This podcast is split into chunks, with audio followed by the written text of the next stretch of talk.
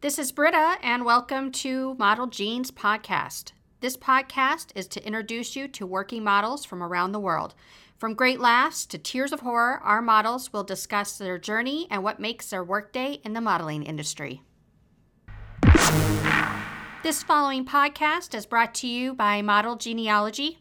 It's an informational platform that provides skills for aspiring models to succeed. You can take the test and find out what type of model you are, and they'll guide you on the path that is right for you in the modeling industry. Models will learn everything from how to get an agent and what to do once you get one, what type of pictures are right for you, what the client's expectations are, how to take care of yourself as a model, and what to expect if you want to work in other markets, plus much more.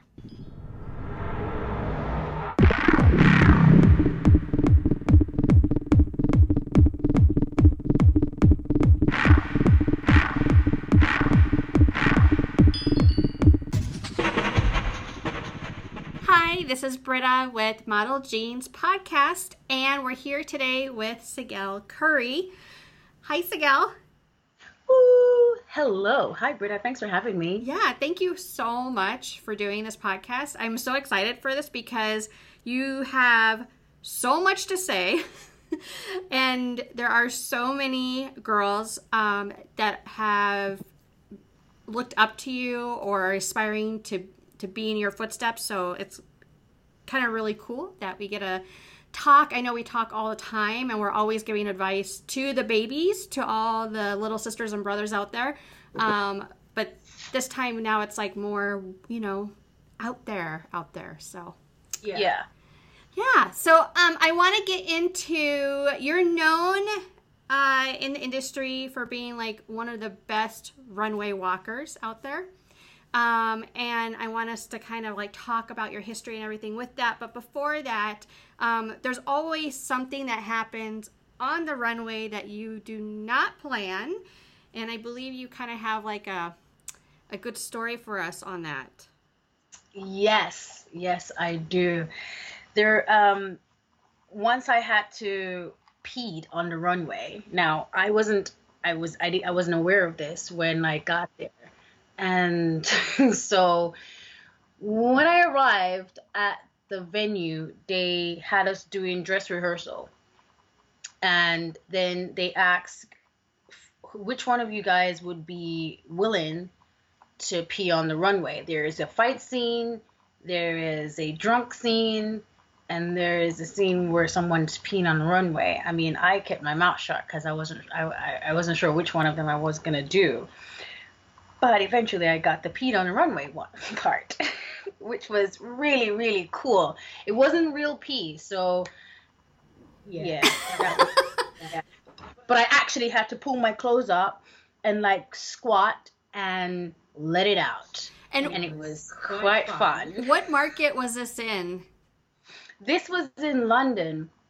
This was, uh, this yeah, this was taking place in London about five years ago, and it actually is one of the most memorable moments because no one pees on the runway at all, um, and it it Hopefully. was yeah I know, right? We have all tripped at some point, but not peed or even fight, so that was kind of weird. But this was all for a good cause. It was just uh, it was about drinking and doing things that you're not supposed to, or the excessive drinking um, leads you to wanting to fight, leads you to, to get in yourself into trouble, lead you to doing things that is also embarrassing. Um, I can't remember exactly what the cause was specifically for, but it definitely had to do with um, with that. And did, now when yeah. you, when they were like, okay, so you're going to go out there and you're going to pee on the runway, you were like, uh no, or were you like, okay, or were you more like, what the I, I was I was more like, is this for real?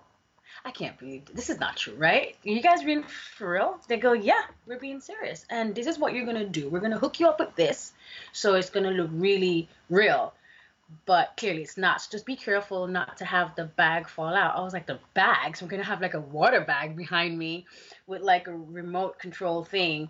And the moment I just zhuzhed my skirt up and squat, I was able to press it and let it out. And it looked real. I swear you can find that anywhere on YouTube. And what did the audience think when you did it? The audience was so shocked, and I was in my element because I knew it wasn't real, but at the same time, I had to do all of this, and it was really, really cool, but embarrassing at the same time. So then, um, uh, did you have a lot of press then that kind of like talked about oh, that? It went crazy. Oh yeah, it went viral. It's somewhere on YouTube, and it, I mean, uh, luckily. Like the way I am right now, it doesn't really show my entire face because I was wearing like a a, a a long bob fringe, so a part of my face was a little covered, which was kind of oh I I asked for that, to be honest, because I wasn't sure if I wanted to be staying with that for the rest of my life, model peeing on the runway, knowing it wasn't actual, it wasn't real, it was just for a cause. But I did it anyway, and it was fun. But the crowd went wild. It, it was interesting. We could say that for sure. What about like, um, uh, so uh, when you're on the runway, like obviously we all have the trip moments. Um, mm-hmm. How many times do you think that you've actually tripped on the runway or like kind of fouled a little bit? I actually, I've never, I've never fallen, thank God, but tripped multiple times. Um, sometimes it could be the my heel getting caught in the outfit, or just uh, shoes is too slippery or something, but always in the back of my mind, please don't trip, please don't trip, please don't trip, please don't trip, because it's, I mean, who wants to fall down? Nobody really, but thank God I've never, that never really happened, that never happened to me. I've tripped several times, but never went down. Yeah, yes. That's always, yeah, that's like always a win, you know? Yeah. Like I could, like I could do almost anything but fall. So, um, a lot of girls don't understand or know who are getting into the business. Um, how how many issues there are with runways, um, on the size of the shoes, on the type of surfaces, on uh, how to how to like deal with like. the the constrictions of the outfits. Do you want to talk about that a little bit?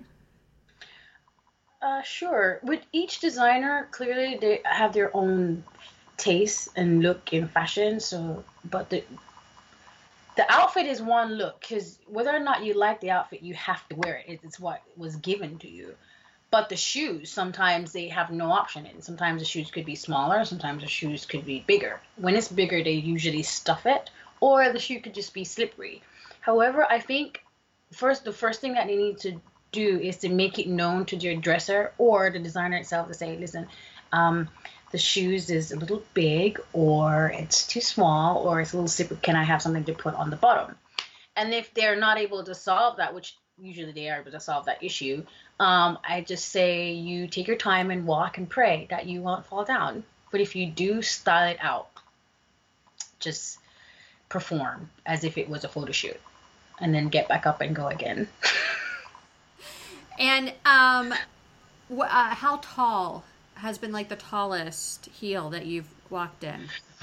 Oh, probably a seven and a half, maybe eight inch. So it's kind of good for or- girls to start practicing now to walk in heels. Oh yeah, it's it's it's pretty important that they practice to walk in every hinge if they can get their hands on it, because again, I mean, there was this one time I did this show for Suno, um, this designer, and their heel was an eight and a half wedge. That was crazy, but I did it, and it was just an amazing show. So I think it's pretty, I think it's good that they practice in pretty much every inch heels that they can, just to be prepared. Yeah, and I think there's a lot of tips and tricks to to work with your clothing, especially when it's like you can't really walk that that far apart with your feet, or yeah. if it's if the clothing is in your way, um, usually with like longer dresses or things yeah. that are overlaying the outfit. Um, mm-hmm. So I know we're definitely going to get back to runway with you um, and kind of talk about everything since you're known for that. But I wanted to kind of take the girls back in time with you from like where Sigail started. Um, you want to talk to us about like where you're from and um, kind of about like your family life and how you grew up and um, how you got into into modeling from there. Mm-hmm. Uh, sure. Well, I'm originally from Jamaica, and my family is Jamaican English. I was in my last year of high school, and there was this competition that was going on, and someone uh, told me, well, a couple of my family members and a friend of mine told me to enter, and I did.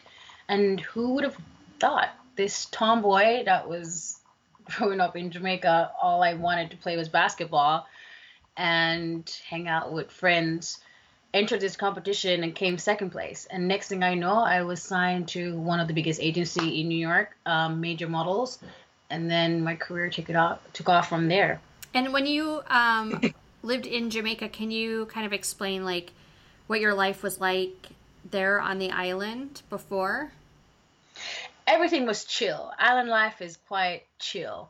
Um, I mean, I was young, so the the responsibility that an adult would have, I I never had that because I was I was still a teenager, and so everything was pretty chill. It was it, it was breezy. I never had to.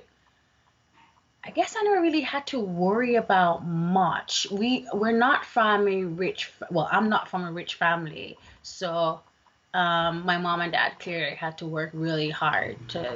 Um, put us through school, and I grew up also in the church because my mom's a Christian.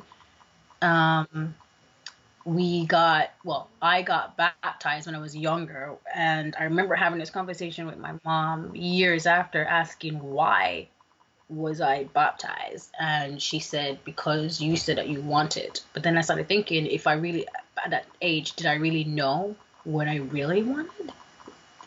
In, in I mean, sort of, but I don't think so when it comes to that sort of strong religious belief, because it was something that we were kind of like forced into in a way. We had to do it. We had to go to church. It was not an option.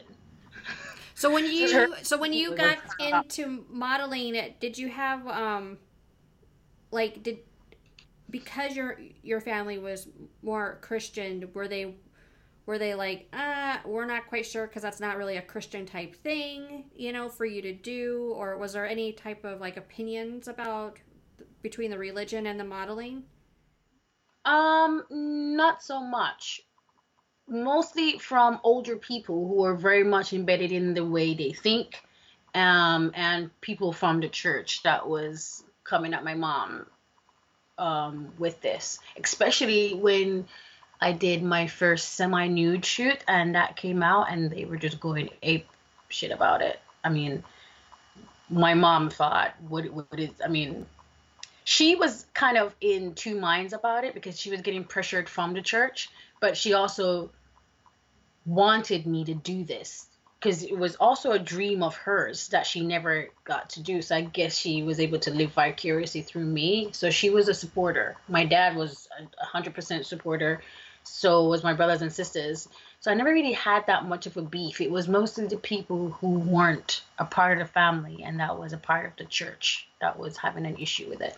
And then when you go back, or when you've been back to Jamaica, do you get any opinions, or how do you handle like people's view of you when you get back and they're like, oh, Sigail's been modeling and she thinks this of herself? Or I'm, I, I don't really get much pushback, because earlier in my career I did, because the girls who, or the people who I was friends with, um, they didn't really understand the industry. They didn't really understand what it took um, to be to become a model or to be a model, and they thought that it was gonna change me. Um, so I think, and then me living outside of Jamaica kind of like deter made the relationship between us deteriorate.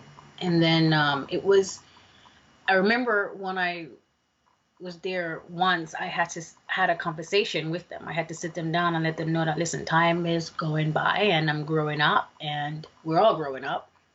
We weren't going to remain in the same position for the rest of our lives. So I think it's only fair that they give me some breathing room and allow me to express my creativity in whichever fashion I choose. And right now it's modeling, and I think it's it's um I really enjoy it, and I would like for you guys to be happy for me. So I kind of had to have that conversation with them after earlier in my career. After that, I never got any more pushback. I think they finally they got it.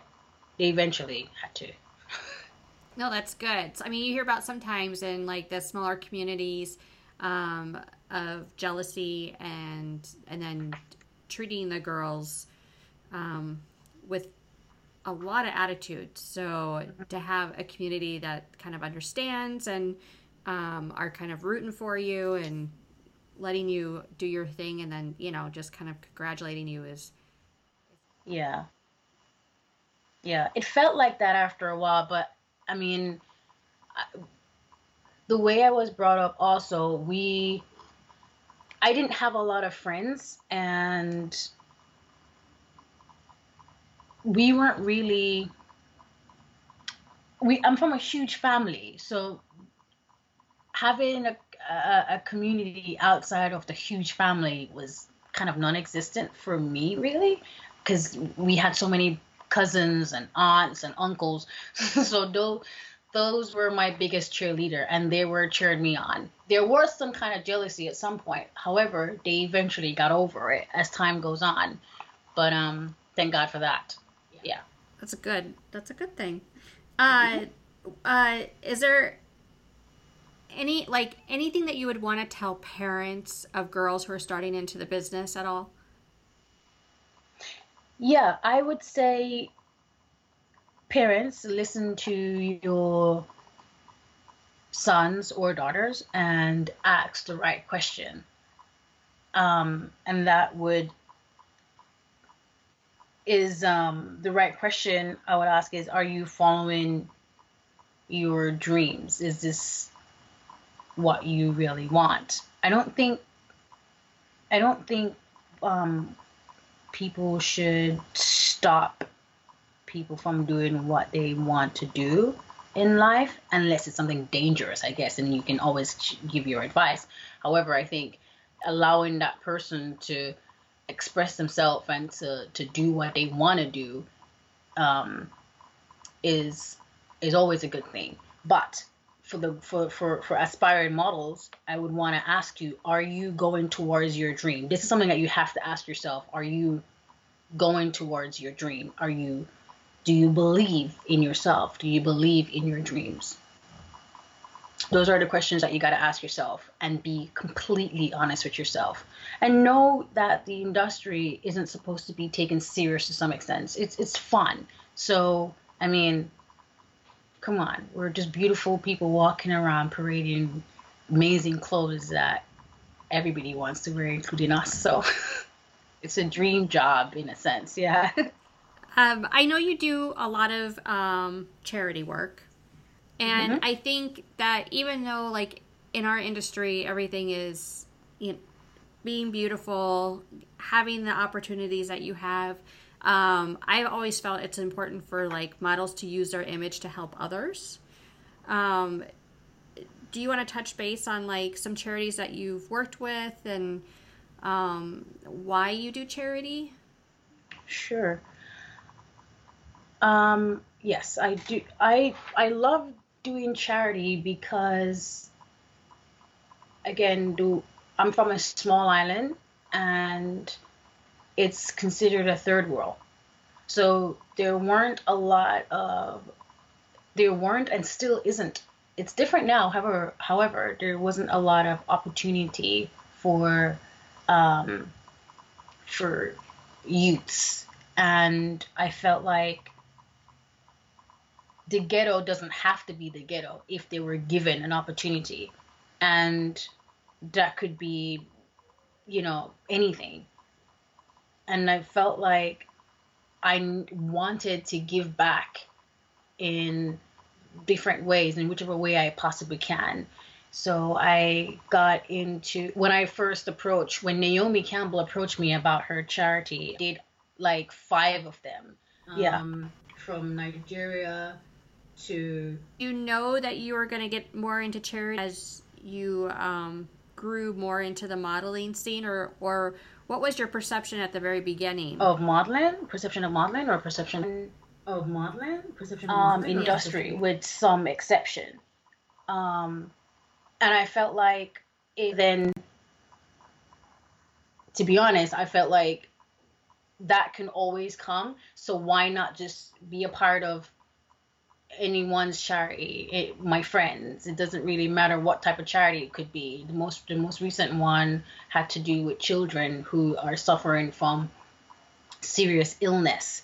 And that was the hardest one that I had to deal with, because these kids are innocent and they have, some of them don't have parents, and some of them do have parents, and even watching the parents crying every day, not knowing when their son or daughter is going to come out of the hospital, is really, really hard for for anyone to really look at. So I think, you know, I, I just, thank God I was born with a kind heart. I just wanted to continue it like that, I guess. I mean, so whether or not I was modeling, I would have still gotten involved in charity in some sense. Yeah, no, and I think that kind of shows, too, throughout everything that you do, um, which is a huge, yeah. a huge plus, I think, in in the yeah. industry and for, and you know, for you. Um, it kind of keeps your mind on other things besides modeling. Gives you a, at it times. Gives it's reality check. So, um, gives you a... yeah, yeah, yeah, you, yeah, yeah, good, re, good reality yeah. check.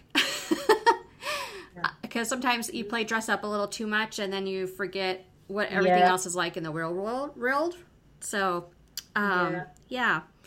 yeah. Uh, let's go back to, okay, you got your contract. Um, you went to New York, and bam, mm-hmm. you worked in like a, a whole bunch of markets. Mm-hmm. Paris, Milan, South Africa. London, Cape Town. South Africa. Yep, Cape Town, South Africa. Um, which Ooh, was your favorite market? Um, hmm. Favorite market would be New York and London. Because those were the two places I started out, and I had the, the, the biggest success. And they became my second or third home away from home. You know, and I pretty much grew up there. So it... It be, it became a part of me, and it holds a still it still holds a, a special place in my heart, I guess. I guess. Yeah, uh, it's funny you say that it that it's like your second and third home, because if you travel a lot, it um you'll go to like certain cities over and over again, and you feel like you're like, oh, I missed New York, you know, I missed my home in New York, and then I, I missed my yeah. home. And over here and over there, like you have like your your own little quirks yeah. and everything that you do. Was there yeah. anything special that um for London, like when you would land in London, like were there certain things that you would like do right away? Oh, in London, the first thing I would normally do, because I have a ton load of family there, is to call up a few of them and say, hey, I'm in town, and usually it's always by surprise because they never know when I'm coming in. And I would go to this place in Brixton that sells Jamaican food. It's called Starvin' Marvin. I'm not even sure if they're still there, but that would be one of the first thing I'll do. It's crazy, right? It's Jamaican food. You would think I would want to go have English food, but nah. Um, Brixton would be one of my first stop for sure, to get some Jamaican food. And then after that, I would... Um, It depends on also what I have to do. If I have to go straight to work um, after arriving, then it's something I'll do second. But usually when I arrive, straight to Brixton for some Jamaican food for sure. And then I'll meet up with my friends and family.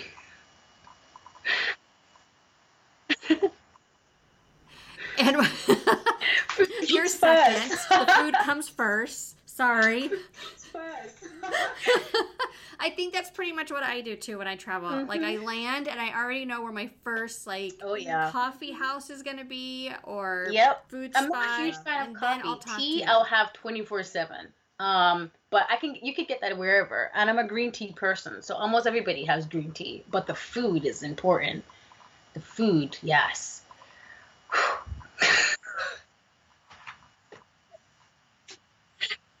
Do eat, guys. Models do Let's eat. Let's talk about, um, so you... you do eat, guys. Models do eat. Do eat. Yes, they do. Uh, so let's talk about some of the clients that you've worked with. Um, you, for... You, you worked quite a lot mm-hmm. on uh, shows. Um, mm-hmm. So for, like, London Fashion Week and Paris Fashion Week, Milan Fashion Week, New York Fashion Week. Uh, did you see, like... a difference between the shows? Like what, what was different about each market? First, first of all, I really do look forward to Fashion Week. There is this, this tremor in the air that makes you feel pumped, exhausted, happy, sad, but all sorts of feeling Fashion Week gives you. But most of the time it's, it's happiness for me because one, I get to travel, which I absolutely love. Um, two, I get to meet different people. But the, the, the most important part of Fashion Week is a congregation backstage with all the models, designers, hairstylists, the whole team. That's fun because everybody gets to yap a little bit, you know, see each other for a quick minute. Da, da, da, da. We're all the best of friends until we move on to the next show. And it's even... it's even better when you go and see when you go to the next show and you're seeing the same girls that you just walked with with the same hairstyle and the same makeup. That's usually fun. Um, there isn't so there really really for me there really isn't a big difference besides the smell of the city um, and the the different accents because. One, you're in America. Two, you're in London, then Paris and Milan, and all of that. It's just, it's. So I'm, for me, the really, the only thing that's different is the is the, just the, the food, the accent, and the atmos, the smell of the atmosphere. That's the, the thing. Of the atmosphere. Okay, so you said like the smell of the, of the atmosphere. So New York, New York smells, smells like, like go. It's kind of hard for me to put it in one word. New York smells like. New York smells just like the way they describe it, the concrete jungle that is always on, on, on the go, unforgiving, fun, loud, full of life. Um, but one can argue that so is every city, but New York is special. It's, it, you, you get to meet people from all walks of life. Um, everything is almost in hands length, in hands reach, which is just right around the corner from each other. Um, London is a little different. Is um, even the sirens are different. The sirens, the the ambulance. It's it's the sound of the ambulance. The sound of the police is different. It's just um, New York also smells like ste- hot steam, and from the subways with garbage and just la- music everywhere. There's there's always some kind of entertainment. Um, London smells like a, a lot more like home. One, because I'm mostly around family, so they make it feel like home. It's also feel it also feels distant in a way because you have to travel for so long sometimes just to get from one venue to the next. So and during that time you can do whatever you want. Um, it's um. London, what does it smell like? I can't necessarily put my hands on it.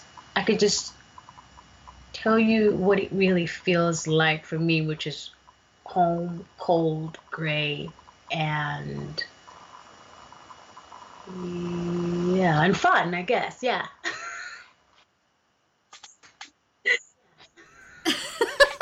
Milan. Okay, so the, Milan, what does it Milan smell like? Milan smells like a lot of pasta Milan. And wine. Ooh, I love the sound of an Italian speaking. I don't care what they're saying, just talk. I love it. I like the way they express themselves. I like the way they shout. the, way they, the way they shout. You know what? I feel like Italians and Jamaicans have so much in common, they don't even realize it. The way they express themselves and the way they speak, it sounds very, it sounds like they're getting into an argument, or it's very, it's very boisterous in a way. Some people might say it's loud. Some people might say it's, um, uh, they're using derogatory words or something. But to, but really, it's passion we have. It's it's the it's the whole bunch of passion and the flavor and the style in which we speak. I think Milan is very much also for a yeah, smell, you know what? Like New York, I, though. Oh, usually I'm I'm in a usually in in in in um, Milan and Paris we're being driven around in cars, so the smell is the smell is interesting. It's just I don't know how to describe the smell really, because you're. You're usually around. Oh, I could say a lot of perfume masking the smell of um, odor, sweat, uh, uh, loud chatting, I guess. Okay, so let's do Paris. Last one. So Paris smells like. Ooh, Paris smells like French baguette and croissant with some wine. That oh, and coffee. Oof. How could I forget that? Those two definitely, London, sorry, pa- uh, Milan and Paris have that in common. Coffee, espresso, the, yeah. It's, um, it's warm. It's, it's beautiful. You can't go anywhere and not hear the Vespa. It's like constant, the Vespa noise is everywhere, and it, it's, you can tell you're in a different place for sure. You know, even if you want to close your eyes and remember home, the moment you hear the, the, just the, the sound of the sirens and the Vespa, you know for a fact, like, yeah, okay. So I'm, I'm somewhere in Europe, definitely has to be Milan or Paris, because even London sounds different. So, yeah, that's a, That's awesome. And I think uh, it's interesting because even though each one of them can be like a home to you, there's a different type of feel and smell. There's like all yeah. those senses yeah. are different, which I think makes you so attached to that city. Yeah. Um, and yeah. Wa- wanting to go back yeah. for many reasons. Yeah. Mm-hmm. Um, mm-hmm. And it makes me, sorry, and it also makes me... Um, It makes it very kind of, it makes it kind of hard for me to choose which is my favorite, because they each hold such a special place in my heart, because they're all different. I lived a different life in, in each place I've, I've gone to, each place I've been or lived in. It's, they're all different. It's a, I can't compare. There's, there's no, almost no comparison actually. Um, let's go to, uh, obviously, I mean, you've done a, uh, you've met a lot of great designers, a lot of great stylists. Um, is there anyone that you would want to sit down and meet in our industry, and, and why? Who have you not met with yet? Hmm. I've met so many people in my industry, and I'm really um, happy and proud of that. However, if I had to choose just one person, I reckon I would want to meet Gianni Versace, and sadly I I will never be able to. But I um I think he's incredible. I think he was uh in his time and also ahead of his time. um I would yeah actually just Gianni Versace, sadly. I mean, I think because I've had an opportunity, I've met so many people and had an opportunity to be around them. So I think being in the presence of so many powerhouse is is amazing. But well, let's talk about, there was one particular uh, major name that you've worked with, Stephen Klein. Yeah. And um, if Yeah. anyone who's listening to this podcast doesn't know him, then you should probably start Googling right now yes. who Google he now. he is. Yes. Google right now these names. Yep. Stephen Klein is legit one of the biggest photographers. His style of photography, him himself is very um, eccentric and esoteric. I, I mean, he's just amazing. And it was, I am pretty happy, actually, and feel absolutely privileged that I've had the opportunity to work with uh, photographers such as Stephen Klein and Nick Knight. Those two are one of, those two are a couple of my favorite photographers of all time. Um, they're each different.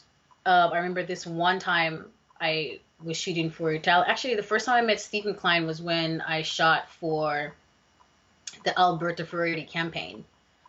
And I gotta be honest, I didn't know who he was at the time. I knew he was, as they said, supposed to be the biggest photographer, but I didn't know anything about him.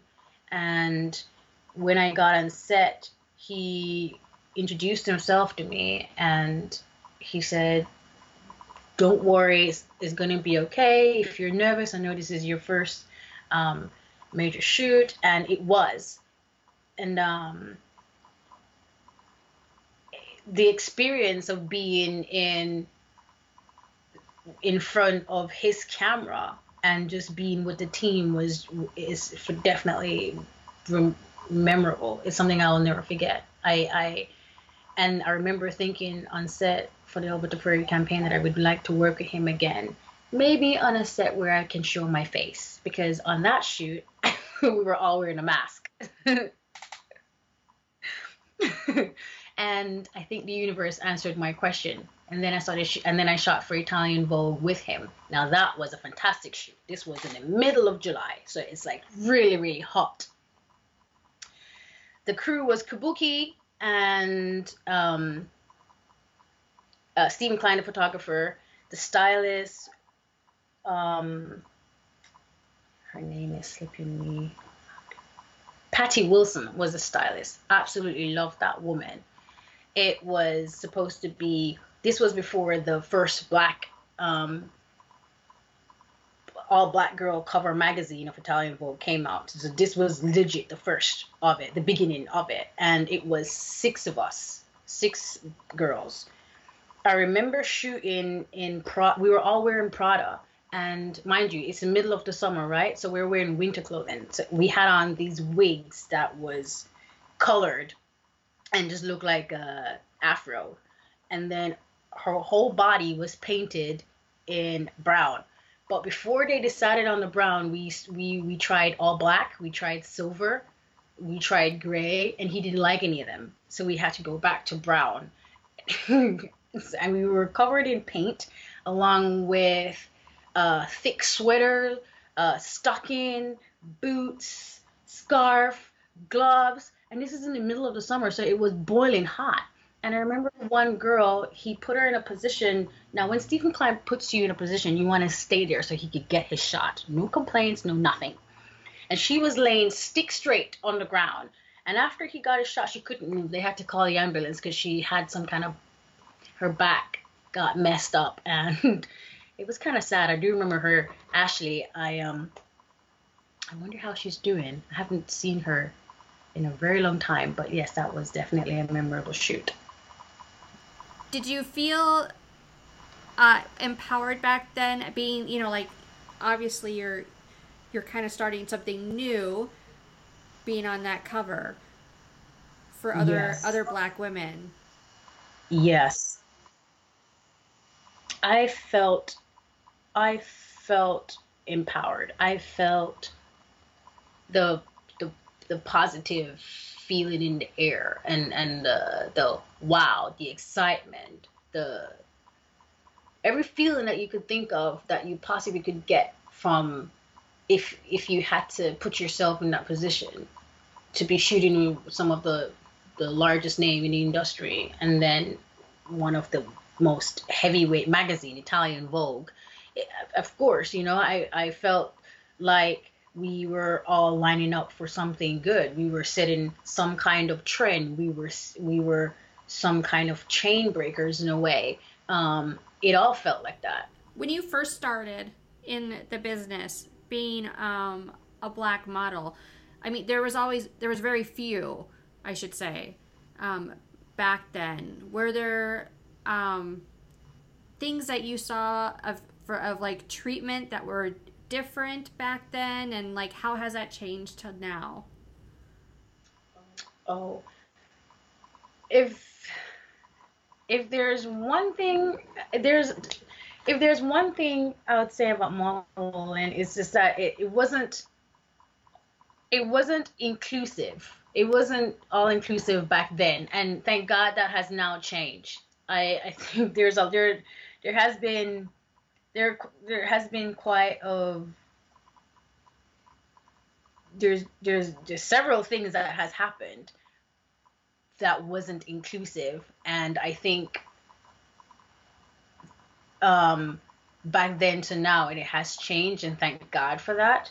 Um, I'm not sure if I really want to go into exact details about what really happened, but I do remember one time I was backstage at a show and there is this interviewer for Fashion T V, and um, trying to interview the makeup artist, and she was doing my face. At that time, I was seventeen years old, so I'm still struggling with acne, and I didn't even know I had cystic acne at the time. And um, I remember a reporter said, you know, I can't do this. And the, the makeup artist said, why? They go, I can't shoot you with her, with, with her face. And I remember sitting there, not puzzled by it, thinking, what do you mean with my face? Oh, damn, my skin. So now I've already felt awful about the fact that I'm having a breakout. And then here this woman on T V is going to say that she doesn't want to interview this woman while she's doing my face. Now, I thought that was quite insulting, and I thought it it, it It did crush me, because, I mean, I'm a young woman in this industry filled with confidence, and here you are telling me because of my flaw, I am not beautiful and I am not worthy to be on your camera. Yeah, you know, and you, you know. you've done a lot of, you've, you've been in a lot of the paparazzi scenes in Europe, I would say, way more, and Um, I'm sure there were like thrills at times, you know, of having the paparazzi follow you um, mm-hmm. and shoot you, uh, but also the woes to go into that as well. Because um, there's times I'm sure that you don't want to be filmed or or shot at. Any um, any thoughts on like how to have your privacy, but also try to deal with being in a public view? I think once you sign up for this game, you you you, you privacy almost goes through the window, but not it shouldn't go through the window for you. I think um, in today's day and age with technology, there's hardly any kind of privacy. So um, I think you just smile and wave, man. Just hope that you're not doing anything illegal while they're shooting you. But um, just remember who you are. Throughout all of this, it, the, the most important thing is to just never lose sight of who you are. So even if there is a bad, even if there's a picture that pulls up and you're looking like, like ruggedy, like just coming out of bed or something, that's okay. We all do the same thing. We're not always perfect, even though that's what we portray to that. We are just perfect mannequin, but no, we're all human. Just remember that you're human, and just remember who you are. Remember yourself. That's the most important thing. So, I mean, it's inevitable when you sign up for this kind of job to not be in public eye. And I mean, there are times when you're going to not want to be in front of the camera for sure. So what do you do to get your mind off of that type of stuff? Like when you get overwhelmed or anxiety and you just need to like hide away for a little bit? Honestly, I tend to just, I do several things. First of all, I try not to get overwhelmed, because I have to remind myself that this is supposed to be fun. It's not rocket science. It, it, I'm not performing surgery. It's it's pretty girls wearing uh, designer clothes and selling it to the world. And but however, I mean, I'm human, so I do get in I do get in mood at times. I think I'll do several things. I'll call my mom talk to her, or I'll just call up a few friends, or to be honest, I'll just go smoke a joint and then I'm chill. And that's and that's how I kind of deal with it. But the most important thing is to hold that five or ten minute or twenty minute, however long you have, meditation, and to just remind yourself that this is supposed to be fun. It's not surgery, and people are going to be insulting in whichever way they they can, I guess, but just not to take it too serious. And just remember to have fun. When I think, too, it also happens with a lot of castings. Girls will go to a lot of castings, and and then you get, no, no, you're not the right one, not now, no. So there's always going to be a lot of no's in life, whether in this industry or whichever field, professional field that you choose. There's always going to be, no, you're not the right one. You're not. Remember, always remember that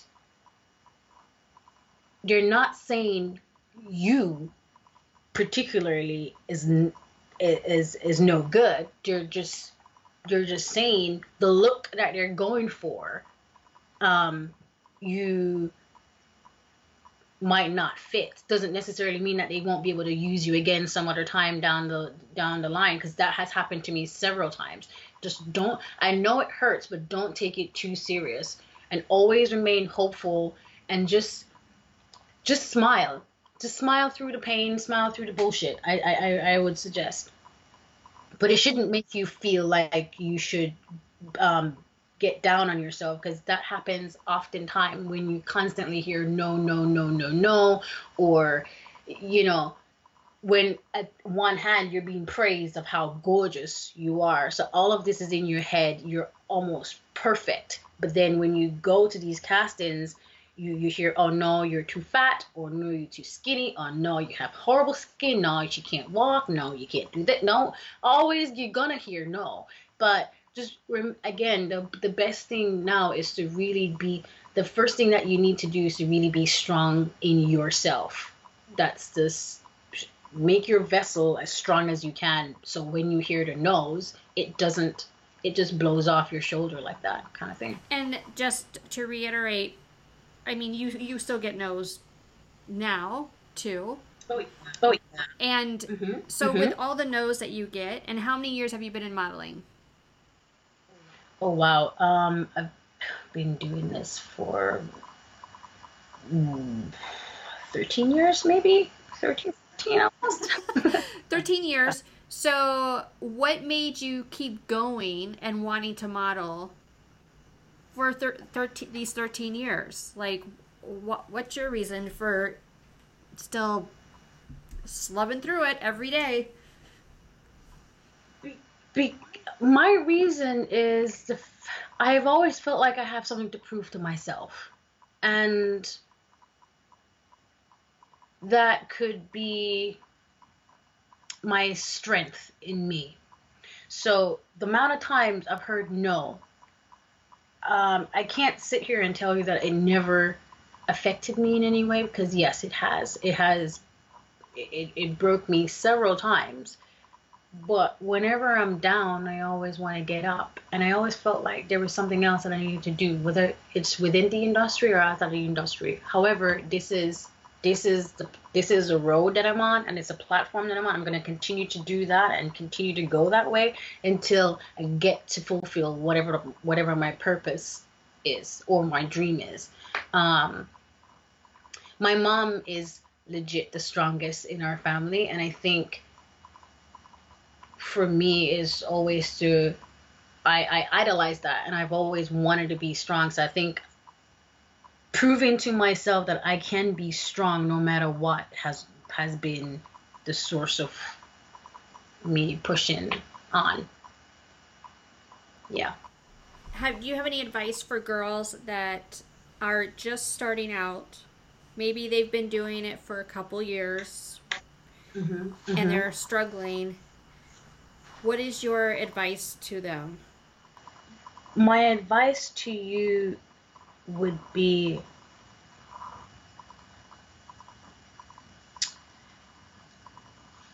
ask yourself ask yourself if this is what you really want. Now, don't just look at the glitz and the glamour of it, because you now, if I'm, if I'm speaking to models who have already, who's been somewhat in the industry but still struggling, I mean, there is no age limit to modeling, to be honest, because, I mean, there, you could be, you, you can't take a seventeen-year-old for her to model a product for a forty-five-year-old person. So you, there's different types of modeling. Just, so the most important thing, I think, is just is really be honest with yourself. Is, is this what you really want? And if it's what you really want, am I, do I have a tough enough shell for this? Um, is it to get to something else? And if it's not, then it's okay. It's totally okay to to walk away. It's totally okay to to continue. It's totally, but but you're not, when you're doing this, you're not doing this for nobody else. You're doing it for yourself. And I think once you start asking yourself that question, you get to know yourself even more. And being honest with nobody else besides yourself is, is, is I'm still going to go back to that, because I think once somebody knows themselves, they will know exactly what they can take and what they can't take, what they want and what they don't want. How old were you when you figured out who you were?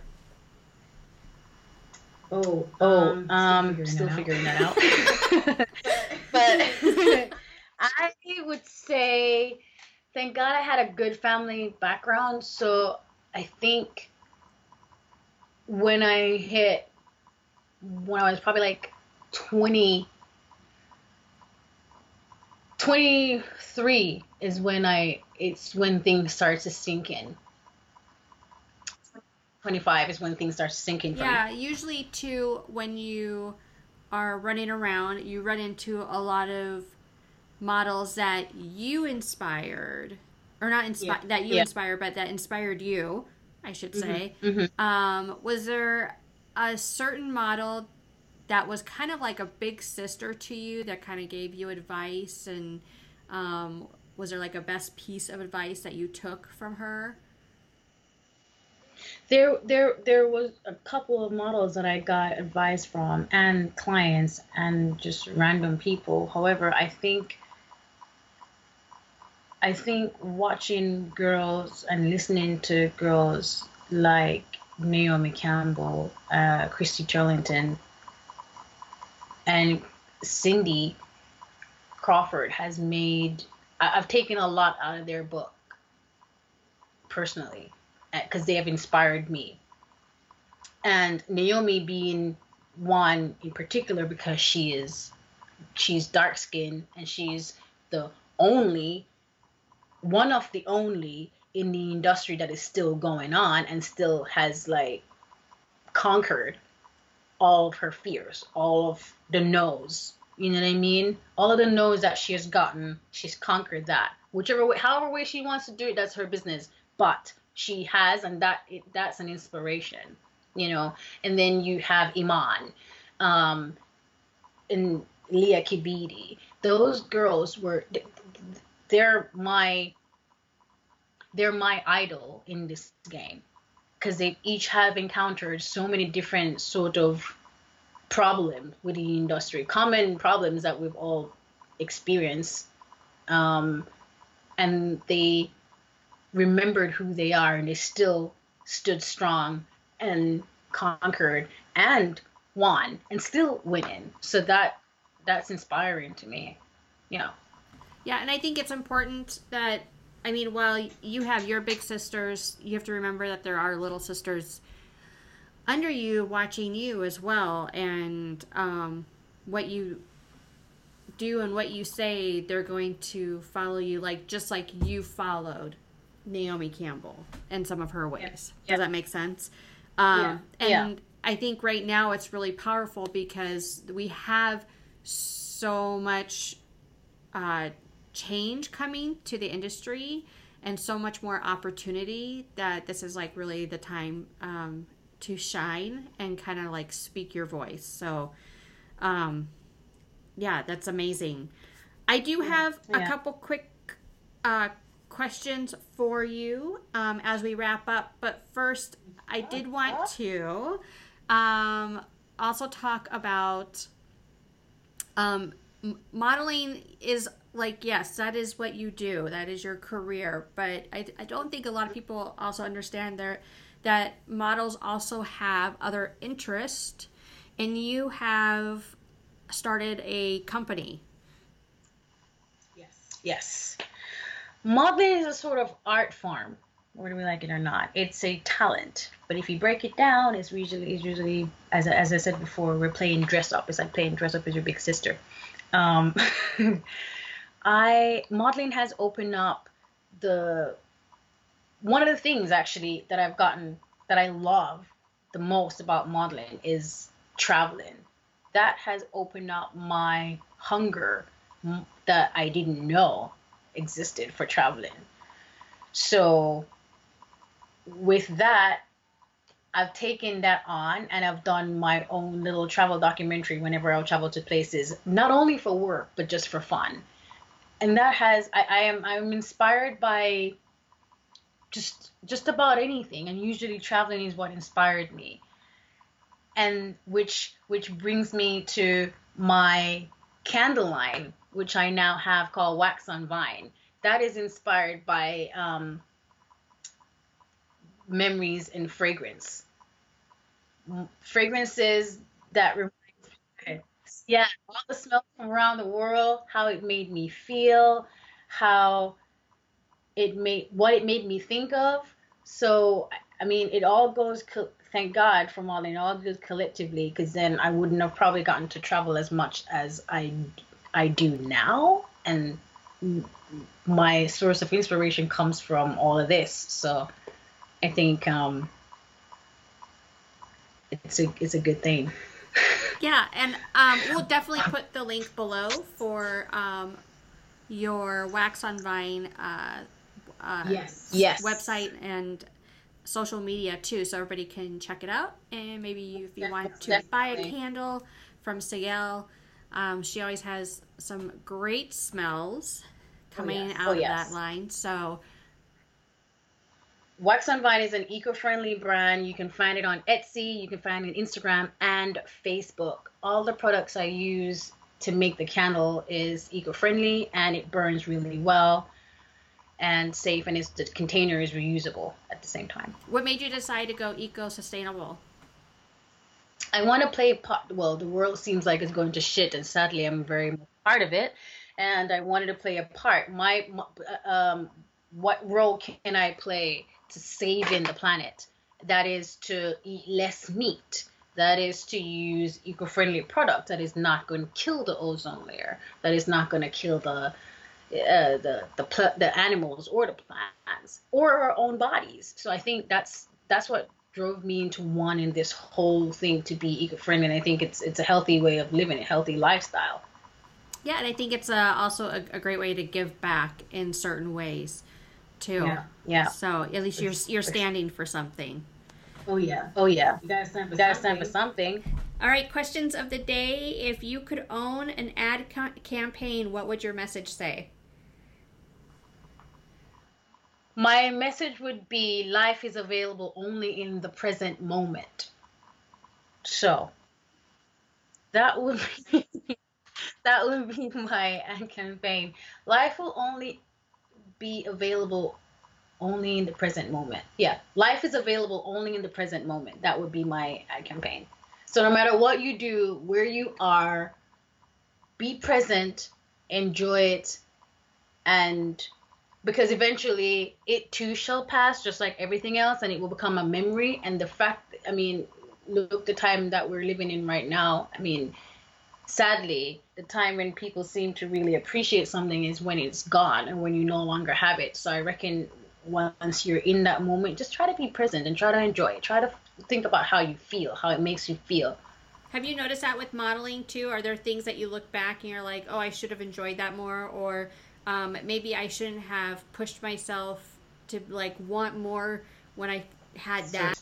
Certainly. There, there are times that I would look back and said, oh, maybe I shouldn't have been so hard on myself, or and, sh and should have enjoyed the moment, because now they're all a memory. But not not very often, because uh, I, again, I've always been the sort of person that just enjoy my time, enjoy my life. Like, every experience I've had is priceless, I, and I am really, really happy I've had the opportunity to experience them. Now I can talk about them, and some of which I can show in my videos, some of which I just only have as memories. But there are times when I will look back and say, I'm, I should have just enjoyed that just a little bit more, or shouldn't have been so hard on myself, or shouldn't have taken that personal. I think I see a lot of younger models, uh, they just want it so bad.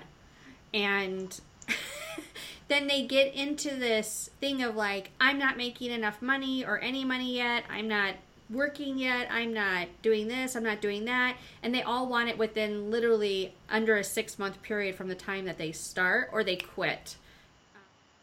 Yeah. Well, that's a bad thing. See, that's the thing I, I, I would like to say is really ask yourself, are you walking towards your calling? Are you really walking towards your calling? And learn the industry that you're about to go into. Nothing happens just like that. Yeah, sometimes for some, it might just, some people might just come in and just take off. But the industry, you cannot control it. It's out, everything is out of your hands.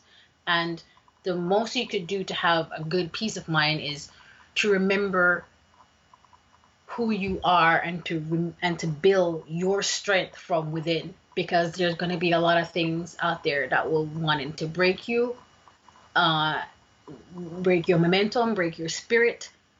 And I've and I have friends who are still broken over this, and I, it, it's sad. But um, just try to just just try to remember that this is just for fun, and nothing lasts forever. And take and enjoy whatever you can in the moment, and when it's gone, just say thank you.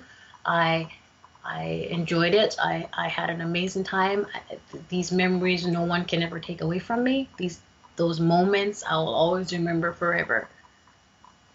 Yeah, not to be not don't be too hard on yourself and beat up on yourself.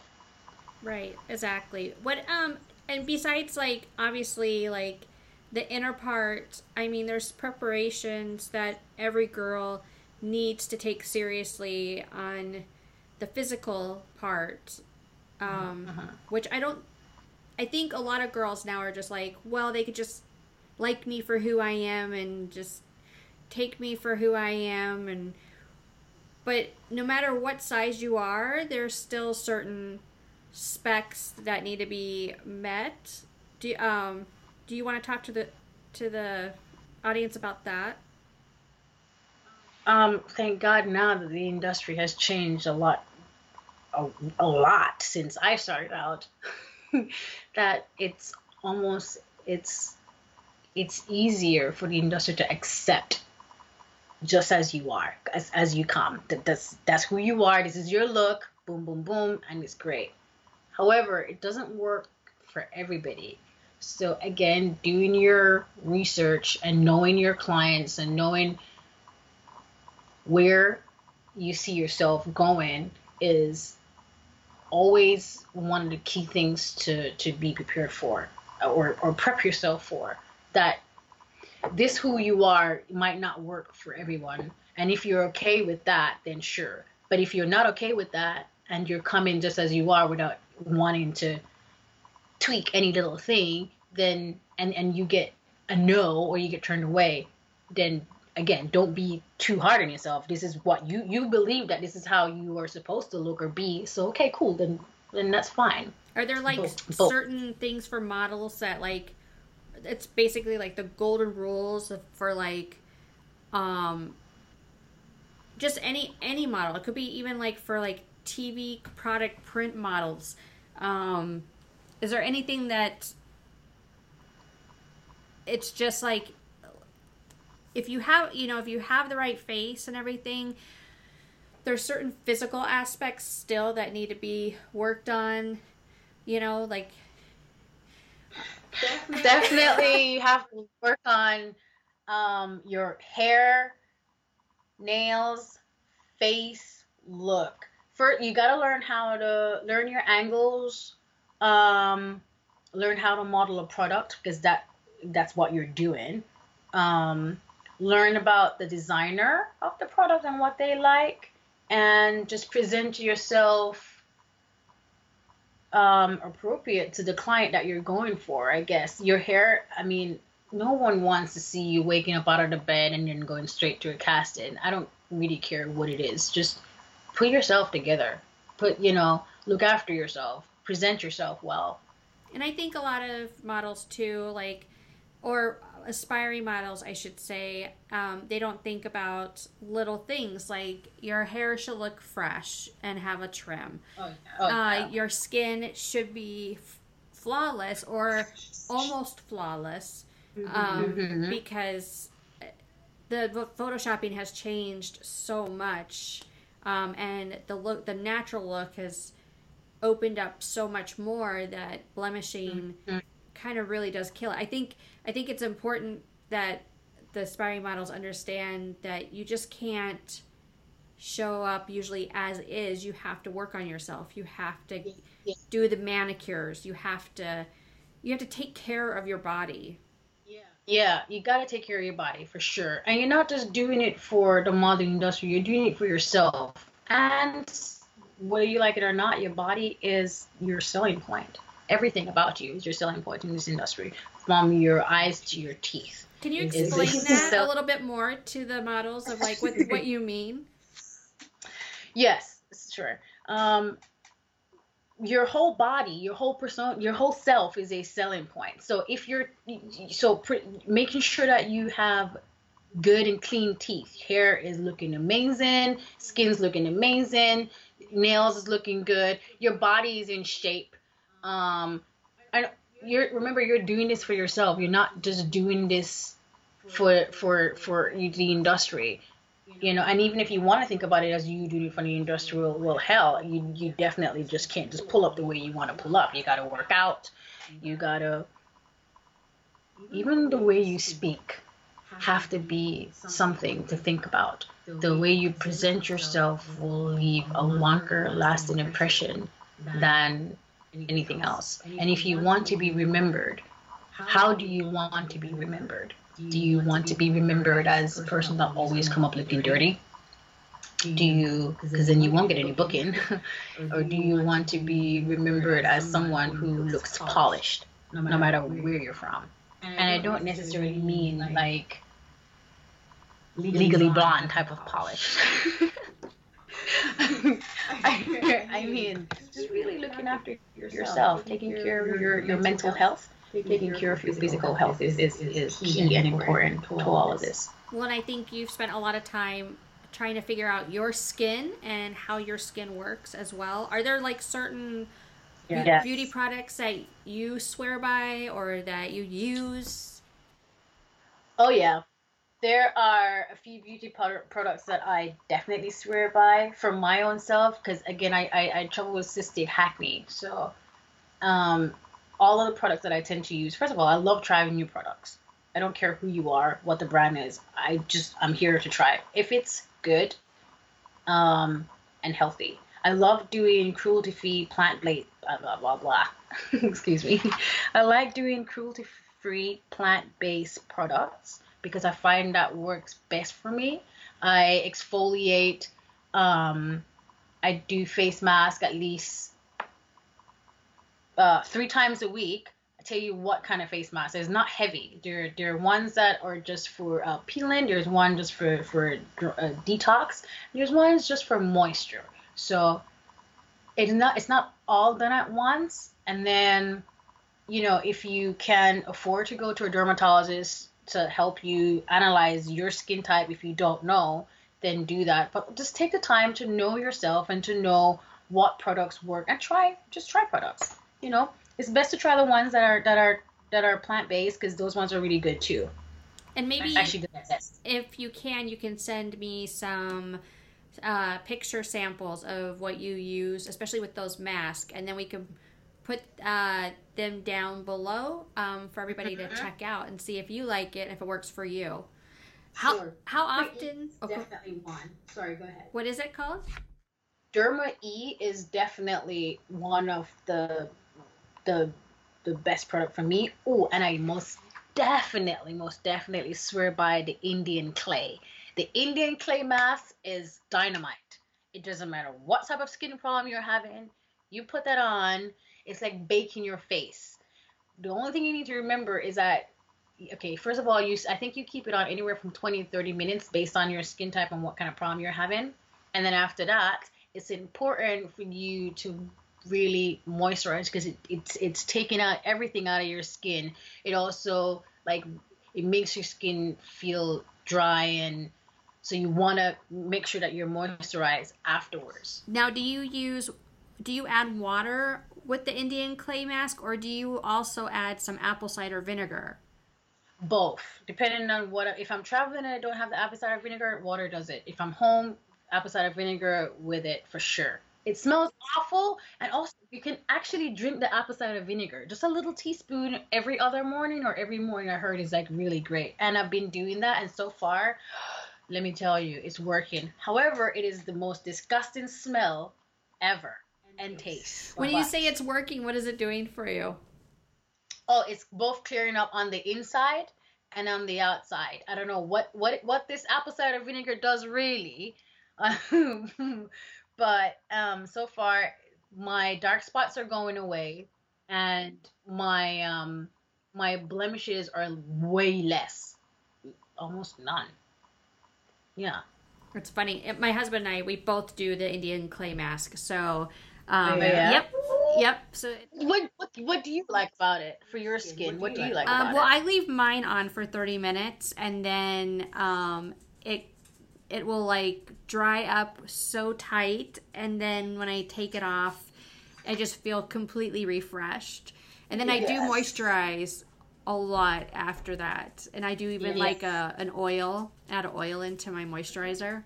So I use um, hemp oil. I don't know, either hemp oil or tea tree oil I use afterwards on my skin along with moisturizer, just to get that double moisture back in, because it really does suck your skin dry so tight that you can barely move. Yeah, and yeah. I think the tea tree oil also will like help kill bacteria, if I'm mm-hmm. correct. But, um, yes. So, and then supply the good bacteria.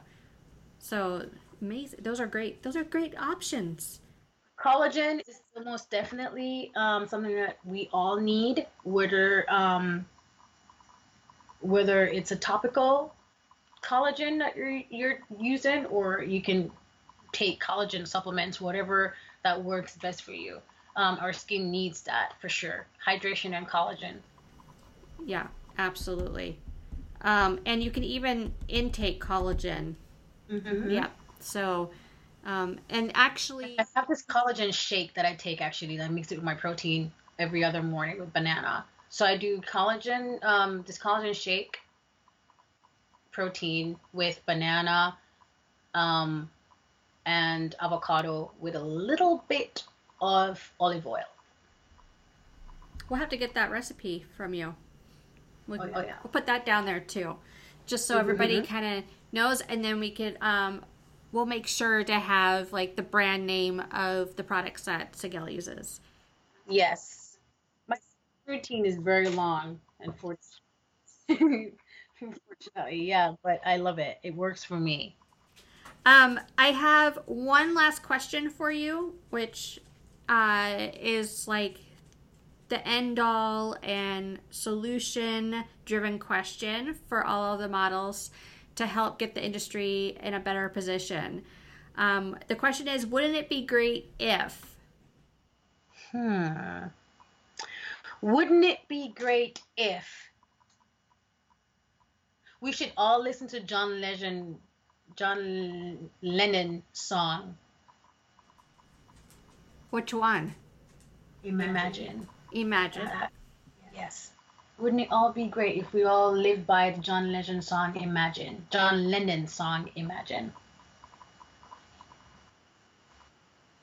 And that goes for not just the industry, that goes for everybody, actually. What is that you know, song mean that? to you? Imagine all the people living that song. Yep. So we're going to have everybody check that one out. Unity, unity, and love. Being unity, love, mindfulness of yourself, mindfulness of others. That's what I would say. What? It, yeah. I like That's it. What I, I like it. Wouldn't it be great? Yes. Wouldn't it be great if we all are quite mindful of ourselves, mindful of others, living in unity and love, especially in this day and age and this time of the COVID nineteen disaster that is striking the, the, the whole planet right now. So, yeah. And I think it'll be important once we all get back to work, too. Oh, for sure. I pray to God that we all get back to work sane. And then a sound line pretty soon. Well, hopefully we'll be able to catch up uh, and do another podcast here down the road as we all start working. And thank you so much for being a part of um, our day. And um, yeah, we look forward to talking to you again. Thank you so much for having me. I had a great conversation as usual with you. So, and I look forward to more of this. Thank you for joining us on the Model Genes Podcast. Want to talk about this podcast? As always, we love to hear from you.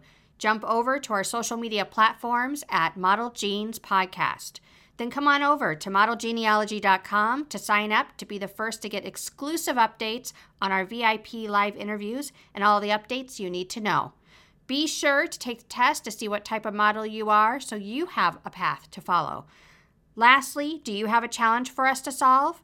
Reach out to us at Model Genealogy. You may find our comeback sooner than you think on Topic Tuesday. Thanks so much for hanging out with me.